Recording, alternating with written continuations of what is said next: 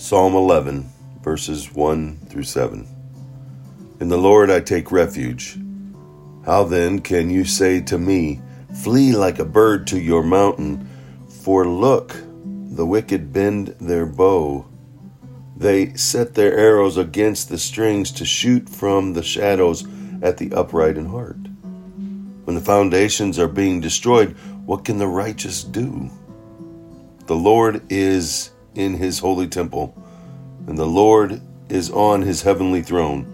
He observes the sons of men, his eyes examine them. The Lord examines the righteous, but the wicked and those who love violence his soul hates. On the wicked he will rain fiery coals and burning sulfur. A scorching wind will be their lot.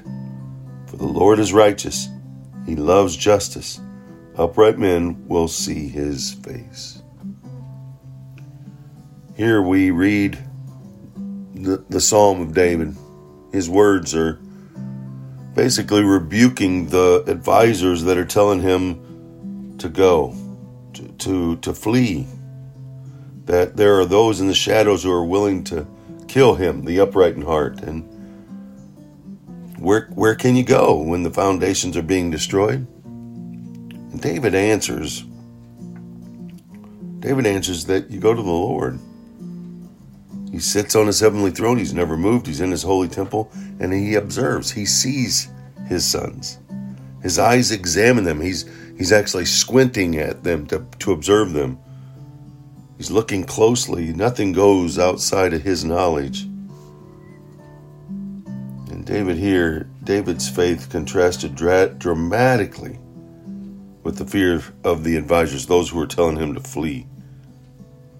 Faith in God keeps us from losing hope and helps us resist fear. David's personal advisors were afraid because they saw only frightening circumstances and the crumbling foundations around David. When David was confronted and he was comforted and optimistic because he knew, he knew God was greater than anything his enemies could throw at him. When the foundations around you seem to be shaking to the point where you wish you could hide, remember, remember that God is still in control. His power is not diminished by any turn of events. He is indeed in control. Nothing happens without his knowledge and without his permission.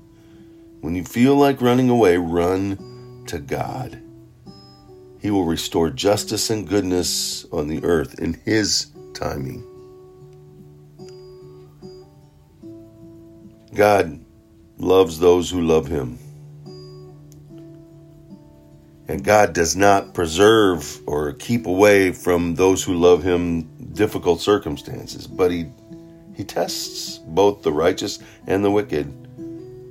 For some people, for some of us, God's tests become a refining fire, while for others they become an incarcerator, right? An incinerator for destruction. Don't don't ignore, don't defy the tests and challenges that come your way. Use them as opportunities to grow keeping your focus vertically on Him, knowing that He's looking at you and there's no surprises to God. He did it. Let's do it. Let's go out and make it a wonderful God filled day. Loving others right where they are and loving them till they ask why.